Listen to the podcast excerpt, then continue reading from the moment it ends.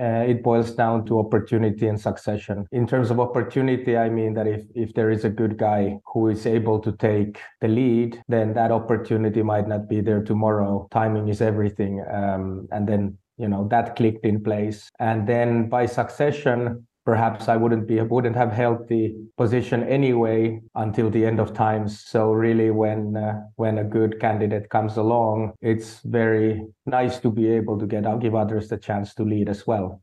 We have a Latvian company who we're hoping to onboard still this year that can bring significant volumes. And there's an interesting UK company that is at the last stages of due diligence. I think first quarter latest we'll have new LOs um, joining and hopefully ones that can actually provide the volumes for us and also for the investors. And obviously you hear always, you know, the moment something is delayed, you hear some investors say, go blow them up. But they've been in constant communication with us. Uh, we know the issue. We've been working on it. To say there is no doubt at least in our head, that then anything funny would be going on on the background. I believe this week, next week, we'll see the 500K. People will get their money uh, with interest, and then that case is closed. And we'll look at Vivus later down the line as a separate new onboarding if the new Mexico comes, and then see what can be done.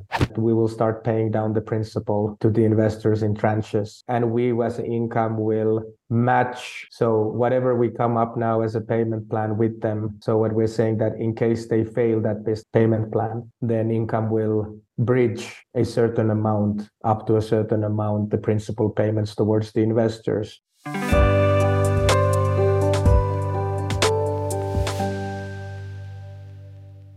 What's up, guys? This is Denny from Rethink Peer to Peer Lending. Before we jump right into the conversation with income founder Kimmo, a few words from my side regarding the scope of this brand new podcast called Income Insights. The idea behind this podcast is fairly simple. Income wants to add yet another layer of communication in order to help the investor community to get a better understanding about the current challenges that the platform is facing. Being an investor on income myself since almost the very beginning, I'm aware of many difficulties behind the scenes, so hopefully my questions can help to close the knowledge gap between platform and investors while keeping an eye on current events as well as future plans. Income Insights will be a recurring podcast on a monthly basis, so if you enjoy what you're hearing, make sure to subscribe on all relevant streaming platforms or alternatively join the YouTube channel of Income if you want to add some visuals as well.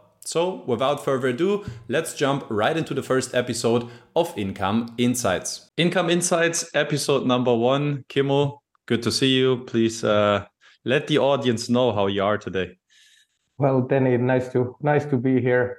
Uh, I'm good, um, like always, I guess um, yeah, and happy to talk to you. Happy to be part of the podcast now. Yeah, likewise. It's uh, obviously a new uh, beginning, a new venture. Um, maybe to start off, you know, I was wondering, um, is that something that you're fond of? Do you enjoy listening to podcasts? And is it for you also personally the first time, you know, being active in a you know uh, podcast position now on a on a regular basis? Uh, yeah, it's the it is the first time. I mean, I've done some uh, you know guest appearances, but this is the first one where kind of we are the initiator of the of the podcast idea. Um, yeah, I mean, I, I listen to a lot of podcasts, um, usually while driving or in the gym. It's a good format. Uh, you want to name a few? Uh, Joe Rogan has a really, really some interesting ones with with like latest was with Elon Musk just over the Halloween. Um, what else? Some other small ones related to, to, to real estate, some fintech podcasts. Andreessen Horowitz had some um, on, on the VC world and, and future technology. So I guess those are the main ones that I have in my in my Spotify. Hmm. All right. Probably good to know for for someone. Joe Rogan, obviously quite popular, but then we we can see income uh, former income CEO Kimmo, uh, as we have to say now, uh, which will we uh, will be elaborating in a second, uh, is also quite fond of some uh, fintech or uh, podcast from the financial environment. Um, yeah, maybe let's let's talk about the the agenda for today, just very roughly. Um, I was thinking about that we can obviously address the recent um, change at the CEO position. Um, I also want to cover some general LO developments and then also go a bit more uh, into detail about two specific ones uh, about Vivus and ClickCash. Uh, let's say the two biggest, smallest problem childs uh, currently uh, in the in the income portfolio but maybe we just start off with with the most recent change um, or with the most recent news, which is obviously that um, Lavrenti Sudakov is the new CEO uh, at Income. You've been like in this position as the majority shareholder of Income since the beginning of the platform. Uh, why were you now stepping down from this position? Yeah, I mean, I think right. I, I've grown it now since the start. I think around two and a half years I've held the CEO and founder position. Mm, in that time, we we've reached around 4,500, a little bit more active investors, also around 13 million of, of investments outstanding. And so, all in all, very interesting time uh, to build a business from scratch. A lot of hours going into it, sometimes more than than you have to spare. Mm, so I also have a two and a half year old daughter now so I, I, like to spend some time with the family as well. So um, those personal reasons in terms of time constraints of, of really building a startup uh, running the ceo running all the other functions as well um, was something that i started talking with our main equity investors over the summer and said that you know I, I, I see there's a few strategic things that are upcoming. Um, one of them is a potential regulatory license during 2024. So next year, um, funding rounds, and then obviously new LO onboarding part as well. So these are the ones that really make the biggest difference um, in terms of what I look at it, and general business development, obviously. And I just started seeing that there's a whole lot of bureaucracy on my table as well, which I, I mean, I'm a professional CEO. I've done it for most of my life, but I don't really enjoy it that much.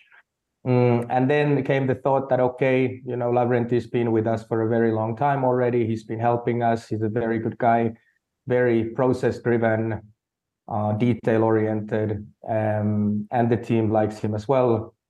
So the idea just came that okay, what if he would take the CEO position? And we bounced the idea, you know, together, and and really then you know, I, I, asked Lavrenti, would he be willing to take the hat? And he said, yeah, absolutely. He shares the same vision as I do in terms of where income can go. Um, I said, yeah, I'm happy, happy to take that. So I think it boils down to, you know, even personal reasons aside or time constraints, uh, it boils down to, to, to opportunity and succession. So in terms of opportunity, I mean that if, if there is a good guy who is able to take the lead, then that opportunity might not be there tomorrow. So timing is everything. Um, and then, you know, that clicked in place. And then by succession, mm, you know, perhaps I wouldn't be wouldn't have held the position anyway until the end of times. So really, when uh, when a good candidate comes along, it's very nice to be able to get I'll give others the chance to lead as well mm. and kind of like you know take take a higher role in a business uh, so there's not yeah to give them a chance also to show what they're made of mm. so those are the main things why why we decided then that okay let's let's let's do this and uh, give me the time to to focus on those things which are the more important ones in my own personal uh, understanding, new LOs, regulatory license, funding round. And I think I can give more in those roles when I'm focusing only on on, on certain aspects of the business. Hmm. Well, honestly, my my my first, my initial thought when I heard about the news was, okay, obviously I understand the um, the separation between the strategic um, thinking and, and and and work. On the other side, the more day to day operational duties that you have but at the same time i feel like okay the ceo position is in a sense also just like something for the outside looking at it so it's more of a symbolic yeah. thing in a way it doesn't need to be like you know like a strict distinguishing between this is operational, this is strategic. Um, I I can I can relate to the point like you want to have like a qualified guy within your core team to step up to this occasion and then maybe also like uh, time a bit longer to the to the to the company. But at the same time you know is it like couldn't you have just maintained that position also and just like you know sharing let's say or delegate more uh, of the workload behind the scenes and then just like continue to be the face um the ongoing uh, phase that that income is or that many investors are also used to at, at income with yourself being at the forefront well uh, probably yes uh, i guess it's a matter of structure I, I think you know me being doing the podcasts being still let's call it the face as a sort of an active founder um, and obviously Lavrenti can do his own own PR as much as he wants. There's no no strict division in that sense. Um, yes, probably it could have been could have been done. Um, on the other hand, I, I I'd like to think that if you empower someone to do something and and run, then they should have that empowerment fully, and not as a as a sort of a how would I say a, a ghost manager or whatever you may call it. Hmm. So I thought that this is a better way of going forward. And then our equity investors also agreed with my my my logic. Um, so yeah, I mean, I guess you could have done it this way or that way. We just ended up doing it this way, and you know, we've seen other platforms as well. Well, Mintos has a founder share shareholder um, CEO still for a long time. But then you have other platforms where, for example, Esketit, I think a more or less hired CEO from the start. Um, Lendermarket, obviously, going through changes, but also a hired CEO as such. Um, and through the option plan, I think Lavrenti is very well aligned to to do what's best for the company. Mm. So I guess it's a matter of preference, to be honest, which way to do it. Fair enough. I guess when there's like some continuity, uh, unlike with other platforms where there seem to be like ongoing cha- changes on a not monthly, but let's say on a recurring basis, uh, leaving the frequency aside. But this is also kind of leaving investors in a weird position. So as long I think like if you have a good uh, feeling about Lavrenti that he could be a long term solution, then in my uh, you know personal view, it's it, no no reason why he couldn't step up to to the occasion, so to say, um, as long as there's some continuity involved.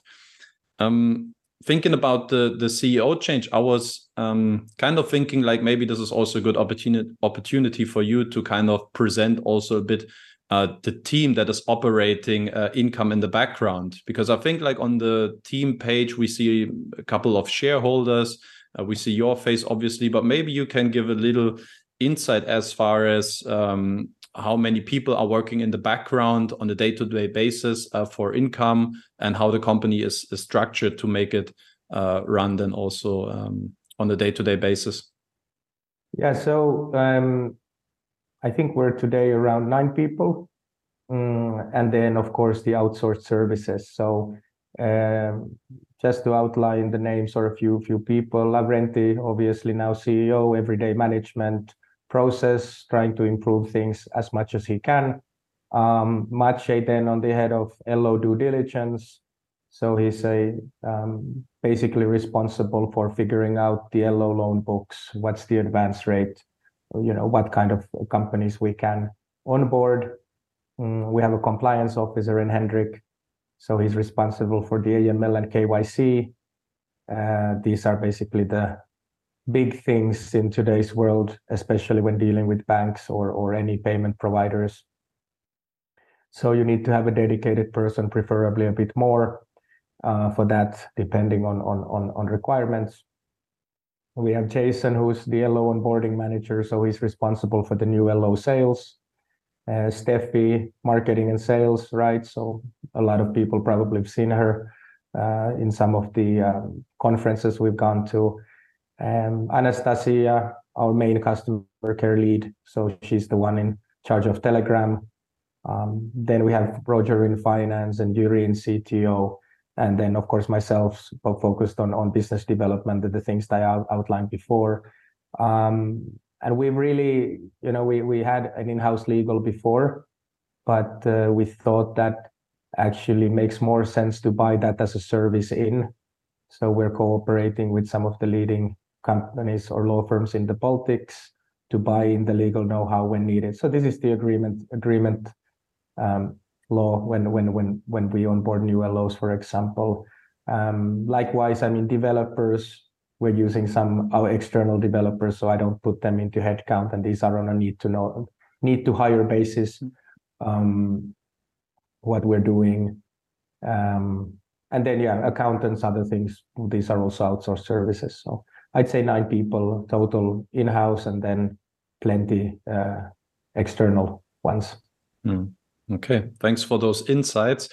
I guess uh, we could now switch uh, to the more uh, heavier topics, so to say. Uh, let's talk about uh, some LO uh, developments. Now, before we talk specifically about ClickCash and also Vivus, um, I was curious to hear your opinion about the overall LO development on income. Obviously, in the past, we have seen a lot of cash drag, decreasing loan supply. And now I recently had a look on the statistics page. Uh, right now, DanaRupiah, Huvi, and ITF, they make up uh, around 90% of the outstanding portfolio now on the platform. Um, we see that the, the assets under management are now balancing in the past five, six months between 10, 30 million euros. I'm curious, like, are there any new LOs coming, or do you see maybe more growth coming from the existing, already onboarded LOs? Uh, please, just a very short answer, like where do you see the growth coming from uh, in the future? Um, current ones, yes. I mean, it's obvious we see that the main ones are there, and I think if you look at the current ones, the ones you listed, those are the ones where the growth will come. Talking about purely about the current ones, the the smaller ones seem to be stable, or they seem to have even decreased, um, and to the to the extent that it potentially is is long term not even relevant uh, in that sense. Um, in terms of the new ones, it's a very tough market to attract new ones at the moment. Everybody, it's it's a it's a funny situation. The fintechs are all out of cash, meaning that they need funding, but at the same time they're running around like crazy from one deal to another. So what we've seen is is uh, the sales cycles have got very long. Uh, that said, we have a Latvian company who we're hoping to onboard still this year that can bring significant volumes. There's an interesting U.K. company that is at the last stages of due diligence.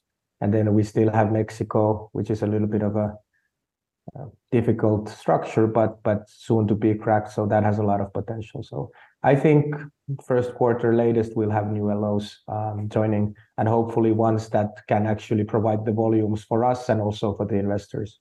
Mm-hmm. Which volumes would we speak realistically, just exclusively coming from the new ones?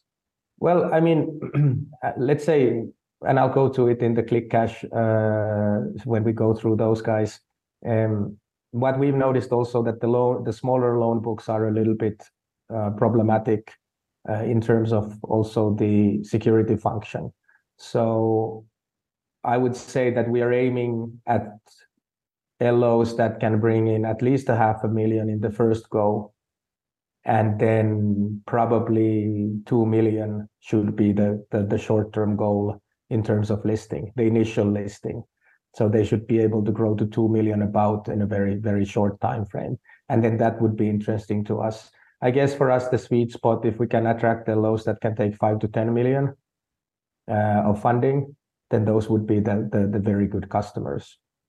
And and I think if you look at Mintos, 10 is about where they start actually. So they're looking at the next tier, the, more established, well, not more established one of the ones that are able to list significantly more. Sure. Which obviously makes sense considering their their size uh, to not just, you know, like break their heads over small small lenders. Um, okay, yeah, then let's dig a bit deeper into two specific lenders. Now, first off, Vivus in Mexico. Um, obviously, a situation where many people were a bit like confused. What was the reason for the ongoing delay? I think right now it's about six, seven weeks. since um, there was a substantial amount um, of buybacks not coming in. In the meantime, there was around, I think, 900,000 euros being transferred to income. But as of this moment, as we speak, I think it's still around half a million left. Uh, can you explain the reasons for the delay here? Yeah, correct. Um, Vivus basically uh, started, I think they listed their last, and that's Vivus Mexico through the, the business loan structure. They they started listed stories. They stopped listing around new loans around May, I think, this year. Um, and then essentially they were winding down the the uh, their book. Um, the idea was there that, as and I think, as we communicated to people as well, that we would be looking at in the future, can we do direct listings with them uh, directly to Mexico, so that the underlying loans would be directly assigned instead of through through the current structure. Um, but they had some IT pipeline issues and other things, so we thought, okay, let's uh, let's scale it down and then look at it separately, what the cooperation may be in the future. Now, during that wind down, and as you mentioned, you're right, around half a million is outstanding. I think around 1.5 million outstanding was where they started hitting some issues, and those issues were mainly related to bank transfers um, and mainly documentation related. So um, that's what we've been working on to to have their bank understand the crowdfunding structure uh, through legal opinions, through other things, saying like this is actually a valid, solid structure, right? So um, this has involved some legal opinions and other things which we've delivered. Um, and unfortunately, bureaucracy always takes a lot of time. Um, so that's where the delays have come from mainly. Mm, but uh, from 1.5, the reason why we haven't escalated was that we're out of 1.5. And obviously, you hear always, you know, the moment something is delayed, you hear some investors say, "Go blow them up," but they they they've been in constant communication with us. Uh, we know the issue. We've been working on it, um, and they basically they've delivered now a million out of what was outstanding um, as they've promised in those tranches that they've been able to to to get down. 500,000 is outstanding. Uh, I believe last week final documentation, or at least what we think today is final documentation, was sent to them so they can disclose it to their bank and otherwise. And I believe now they're ready to transfer the final 500. Once that balance is at zero, um, we'll take a look what and if can be done direct with them in, in Mexico. But that probably requires another due diligence on their loan book, and it's it's going to be a longer longer process to to assess all of the normal onboarding things what what we do. Hmm. Can you make me understand? Um, obviously, like I can understand that maybe certain banks have difficulties understanding certain transactions, but I think once, let's say, a substantial amount goes through, like in the range of one million euro, there's half a million um uh, sorry um like there's like a 500 uh yeah half a million euro left um why is it not going through all in once? Or why would the bank not understand like okay this is a similar transaction it's actually half the size um to put it through? So why is there additional documentation then required which makes it from the outside maybe looking a bit like strange? Weird. yes. Yeah. so um, it's a good question something that we also you know have asked ourselves here in the office a few times. Uh, but generally every time there's a transaction done the bank may and generally will ask uh, additional documentation and you know if you have or or a, let's say payment services provider so every single time there's a transfer it may trigger an aml kyc check which then in turn needs to be gone through with there. Not always the same people in the banks, larger banks work on these things. So you might end up in a place where they say, okay, the previous documentation was fine, but actually we would like to understand the, let's say, the legal um, aspect of this and this better, or we would like to understand what are the balances that you're transferring. So really, it is a I guess it what, what I mentioned before when I spoke about Hendrik and the team, the AML KYC, it's such a hot topic, uh, and the banks are, to a certain extent, have gone crazy with uh, with these kind of things. especially when it relates to jurisdictions outside of uh, Europe. Um, so, you know, as, as an example, Vietnam and some other countries were just put on the high risk lists. Also, Croatia went to the high risk lists. These are jurisdictions that we'd rather avoid in terms of loan originators just because we know that this may issue um, cause problems with the banks. Mm. Um, and this is just it's just the modern world, I guess. You know, and the Ukrainian war didn't do the thing any easier uh, overall in the world. Mm. Was it like an initial transfer that was like targeting those 1.5 million euro and then just 1 million went through? Or because it may come across as well like, okay, the initial idea was just to send around 900,000 to start off and then transfer the, the remaining balance uh, later on? No, I think the, the way it went that everything was uh, they were paying down the balance quite normally um, and then at some point, the bank said, hey, we need to have an understanding of this. Um, and then it took quite a bit of time for the bank to go. And the bank said, I, I believe, said that, um, you know, continue, just continue the payments while we look into this. Then they flagged, okay, this is a problem. We need to understand this more. Meanwhile, some money had come. Then, you know, they managed to send a little bit more after the bank had looked, and the bank looked at it again. Okay, we need this and this. So really, it's a, it's it's it's a it's a juggle on on their AML and KYC. Mm, but the good thing is that obviously that everything is in order, the documentation is in order, and there's no. How would I say there is no um, doubt, at least in our head, that then anything funny would be going on on the background.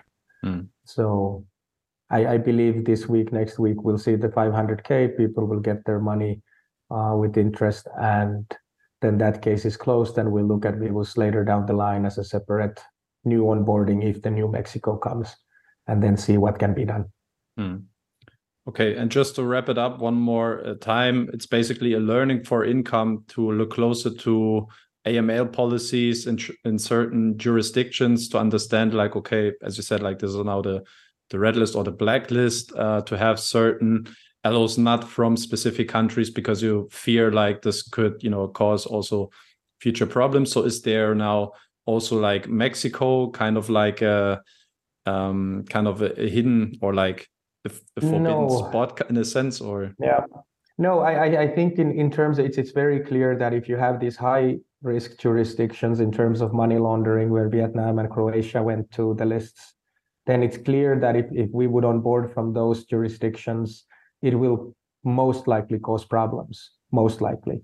Um, obviously you know if there is if these companies have all the aml documentation that we go anyway through during the lo you know what's when we onboard them where what is the source of funds who are your owners all of that if everything is perfect then probably we can still onboard from those uh, but we need to be extra careful so um, in terms of mexico in terms of you know latam whatever jurisdictions, I don't expect problems per se just because of the jurisdiction. What we need to though understand is what is the fallback plan if a bank, you know, and this is the LO's bank, for example, starts ask, asking additional questions. Mm-hmm. So um, yeah, so that's that's shortly put the thing that it's a, it's a learning in that sense that these things can happen in today's world. But uh, if the company has its numbers and, and papers in check, it's only a delay, not uh, as such, not critical. Hmm. Maybe one more little follow up on this. So, uh, just to make investors understand, is that something that is purely driven by, let's say, the legal environment in a certain country? Or is it sometimes even the bank itself that has certain standards in place, which maybe also could trigger issues uh, like this? It's, it's purely the banks, right? So, if you look at EU banks today, um, and and you know I can I can see it and hear it from a lot of friends as well. Totally, let's call it legit people uh, might have businesses abroad. You know the amount of AML KYC questionnaires coming from the banks these days in EU is it, it has gone through the roof. So it's really something you can't predict when does the bank want to take a look and they they really need to do it and the push comes from the regulator. in each jurisdiction. So for Estonian banks, it's the Estonian FSA that tells them that guys, you need to look at these and these and these uh, on a very specific level. So very difficult to predict when such issues might arise, but then I have to, um, you know, focus on the fact that if the you know we do all the LO checks in the start, AML, KYC, beneficial owners, everything at the start before we onboard. Um, we disclose this documentation also to our bank before we start the cooperation uh, and to the partners, money transfer partners, so that there wouldn't be such surprises. Um, but you never know. Bank policies might change they might look at things differently today than they did before. Um, they might need extra information. But as I said, as long as the company, the LO has all its numbers and papers in check, then it's only a delay, not really a, um, how would I say, um, a problem as such. Hmm. A matter of time, then, basically. A matter of time, correct. All right, then let's switch to ClickCash. Um, as far as I understand, there is some, you know, as far as ClickCash is concerned, I feel like there's always a solution in the air, and I think we we yeah. talked we've been talking about this throughout the entire year. Now, from what I understood, now with the very recent news, which you haven't uh, communicated publicly as we speak right now, uh, what can you share about progress uh, with the Brazilian lender? Yeah, you're right. Uh, there's really been a lot of solutions on the table, a lot of uh, th- thoughts on the table. They've managed to pay down their debt a little bit, um, you know, and we've communicated as it has come. Um, really, I think we've reached a point now that where we thought as in income, and this is the potential solution, is that uh, you know, ClickCash is trying to get itself sorted. We have no guarantees that it will happen, and and you know, we understand that investors are agitated at the least of all of these delays. So uh, I think the proposed solution that we will communicate later down the line is that we will start paying down the principal uh, to the investors in tranches. So, and we as income will match. So whatever we come up now as a payment plan with them. So what we're saying that in case they fail that business, that that uh, that payment plan, then income will bridge a certain amount up to a certain amount, the principal payments towards the investors. Mm, the reason why we thought of this solution is that it's taken really very long. And, and I think investors need to have some sort of a clear schedule in head or in mind, you know, that how is this thing going to unwind itself? Hmm. Um, and that's basically the main main logic what we're thinking. And then we'll deal with with uh, with ClickCash ourselves, uh, you know, and we'll continue working. But at least we can we can let's call it guarantee some cash flow uh, towards the investors. Um, and that's that's basically today what we're talking. It's still pending a few answers from IT, and I believe we can get this plan communicated hopefully this week or latest the next once we get some some uh, final final documentation and some final IT answers. Hmm. Okay, so put it in simple terms, um, there will be a fixed amount coming uh, now from ClickCash every month according to the repayment schedule. And if ClickCash fails, income, I think, as far as I know, would be then also the first marketplace ever to also uh, in case this uh, agreement would fail from ClickCash side, jump in, uh, bridge the payment, and pay from its own bank account, basically the the outstanding amount which has been agreed on a monthly basis. Yeah, we we we will we'll top whatever comes from ClickCash. So we'll come up with some sort of a payment plan with them, as you said. Whatever they are missing from the payment plan, what they can, up to the point what we're thinking. I don't have the final number today, but let's say according to that, we will then say that we'll we'll top it up to that amount. So we know that the investors will only get, so the investors will get what has been communicated. Um, that said, uh, the logic here is that I I think we need it's been dragging so long that we need to have a solution. That's the main driver for it, and and this is something I've spoken with with our investors as well. Yeah, we need to have a have a have a plan there. Now, as a closing thought, maybe on ClickCash, and I think we're running out of time, maybe a bit, but um, the idea there is that, or what we've learned from it, is really that the small loan books are difficult. Um, and this is also a little bit of a driver to what we're saying that half a million to two million to whatever needs to be the minimum on the platform for it to make sense is that when we are looking at ClickCash, 150,000 roughly outstanding. Now, if we would today go to lawyers, if we would go to, you know, a backup provider and really escalate, and probably it's now one third of that book. And then, you know, from my personal perspective, I'd I'd rather say that, you know, let's use this cash to make the investors uh, whole in the principal part at least, if possible, instead, and then deal with ClickCash, see where it goes without escalation. Um, this is our learning. Small loan books are uh, more dangerous than big ones because the fixed cost of collection, even if we today we know and we we still think that the security function works as it should, the problem comes when the fixed costs of executing on it uh, relative to the small loan book become too high. That's where you're looking at a problem. So it's a learning curve, uh, something we didn't expect back when, but uh, such is business. And we hope we have a good solution on the table at the moment. So, hmm. okay. Thanks for sharing those insights. And I guess uh, once we reach the next episode, we can then go a bit deeper into how it went down and talk also the numbers um, that are on the table. Um, and then we can a bit go a bit more in depth uh, at the next episode. Maybe just to wrap up very uh, briefly and quickly this um, first episode.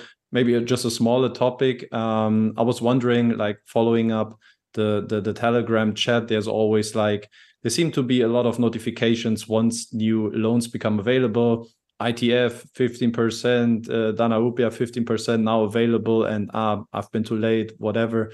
Um, I was wondering, do you have like a fixed uploading schedule for your assets for specific LOs?